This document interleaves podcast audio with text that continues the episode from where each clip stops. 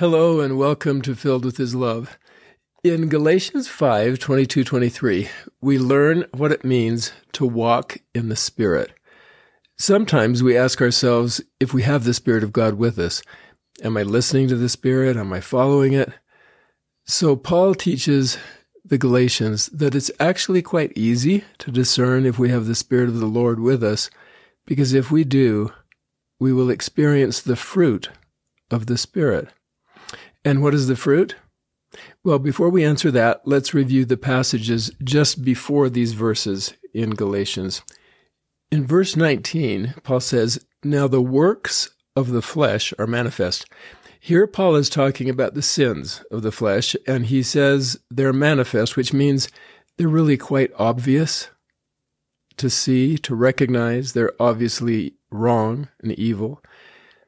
Then he names some of them: adultery, fornication, uncleanness, lasciviousness, adultery, witchcraft, hatred, variance, emulations, wrath, strife, seditions, heresies, envyings, murders, drunkenness, revilings, and such like.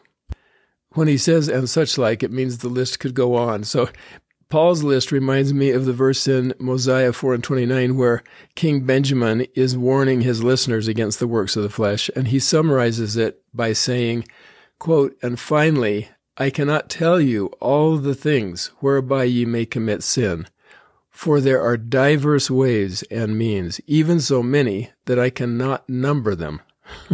So, after naming all of these sins, Paul says, if you engage in this kind of behavior, you will not inherit the kingdom of God, obviously. If you want to inherit the kingdom of God, you need to walk in the Spirit. You need to live in the Spirit. And how do you know if the Spirit is with you? If you're walking in the Spirit? How do you know if you're following God? It's quite simple. You experience the fruit of the Spirit. Here are Paul's exact words in 22. "But the fruit of the Spirit is love, joy, peace, long-suffering, gentleness, goodness, faith, meekness, temperance. Against such there is no law." Now, you'll notice that he said that the works of the flesh are many. The word "works" is plural. And King Benjamin said that the works of the flesh are so numerous, we cannot even name them all. This is important. The Scriptures are teaching us that there are so many ways we can go astray in mortality that we cannot even imagine all the ways. Technology itself, for example, has led to a variety of evil acts that did not even exist before technology began to invade every part of our lives.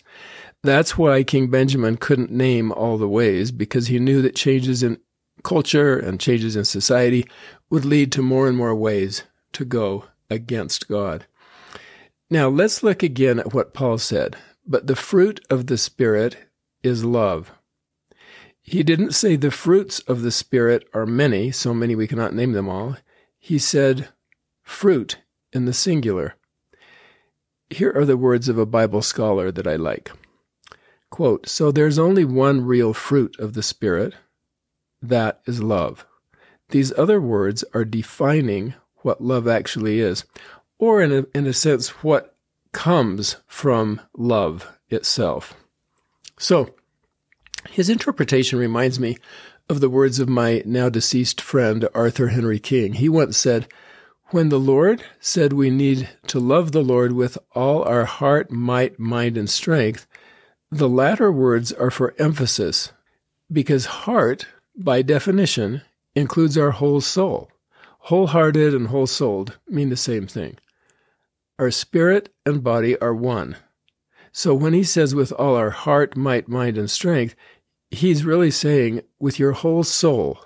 And if I did not make it clear enough, I'll say it again: with your whole soul or your whole heart."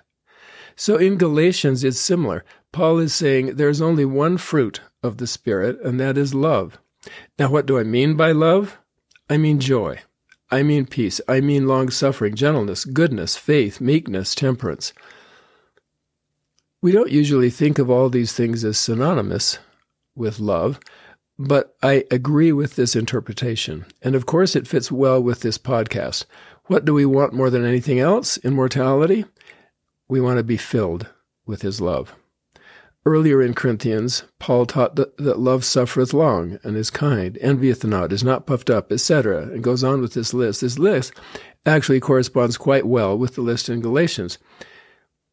But his whole message in 1 Corinthians is that love is the overarching, most important characteristic of all. So when we do things out of love, we feel joy. We feel joy ourselves, and we bring joy to others. We feel peace, and we bring peace to others. We are patient in suffering, and we bring patience in suffering to others. We are gentle. We're never harsh or attacking. Our acts are acts of goodness, and we are humble and meek. I think this list is such a powerful way to think about love and what happens when we feel God's love and express it to others. Love is not a side note in the gospel. Love is not one among many attributes of the Savior. It is the overarching one. It is the one that includes all the other attributes. That's precisely why love is the center of the first two commandments. All the law and the prophets hang on this one divine attribute of love. When we walk in the Spirit, we feel God's love, and we want to share that love with others. I'm quite convinced, even though it's very challenging, that love can be our only motive. And when love is our only motive, we don't need to worry about much else. We can't take offense at someone else because we love them. We can't hurt anyone else because we love them. We can't offend God because we love Him. Love takes care of everything. And that's one reason that Paul ended his verse 22 with, against such, in other words, against love, there is no law. In other words, love conquers all. Now, here's a little shift. I was thinking the other day about an act of love that was particularly impressive to me. When I was teaching at BYU, a fellow faculty member contracted early onset dementia. I think he was in his 50s. It's a cruel kind of disease. It came on slowly, so it was hard to detect it at first. But students began to express concern to the department chair about the situation. I don't believe in a really harsh or complaining way. They didn't come and say this faculty member needs to be fired. I think they were saying, we have some concern about this faculty member because sometimes he forgets that he scheduled a quiz, and sometimes he thinks that he handed back our assignments when he did not.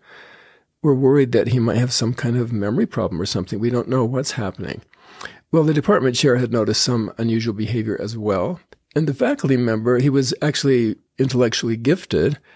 And so sometimes during this period of time, he seemed to misunderstand or misinterpret things in a very strange and unusual way that we did not know how to react to.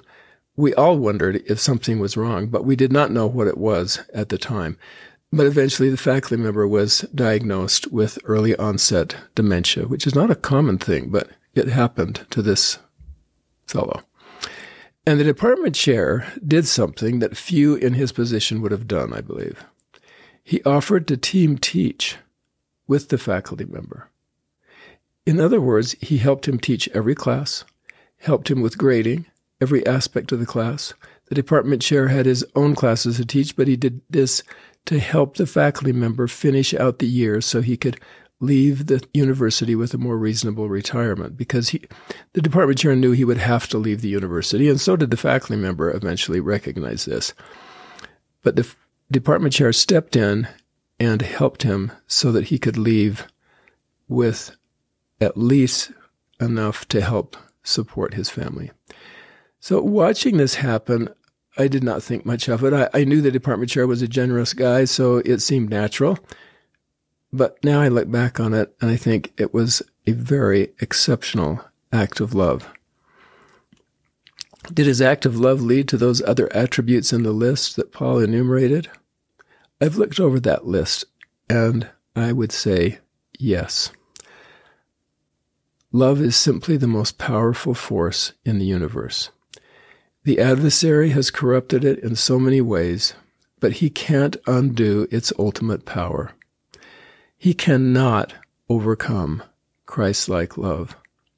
Love is the reason Christ atoned for our sins. Love is the essence of his mercy and forgiveness. Love was the reason he created this earth for us, so we could one day live with him again. His love is infinite and intimate. If we open ourselves to him, he will fill us with his love. And then we will know we are walking in the Spirit.